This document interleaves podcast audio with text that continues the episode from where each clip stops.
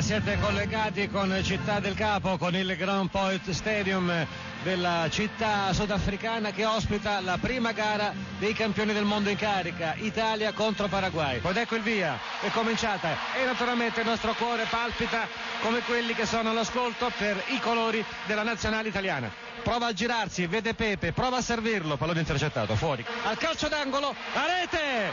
La ribattuta di Viglia e De Rossi sotto misura, mette in rete l'Italia, raggiunge il pareggio, riequilibra la partita quando sembrava davvero molto difficile che potesse riuscirci.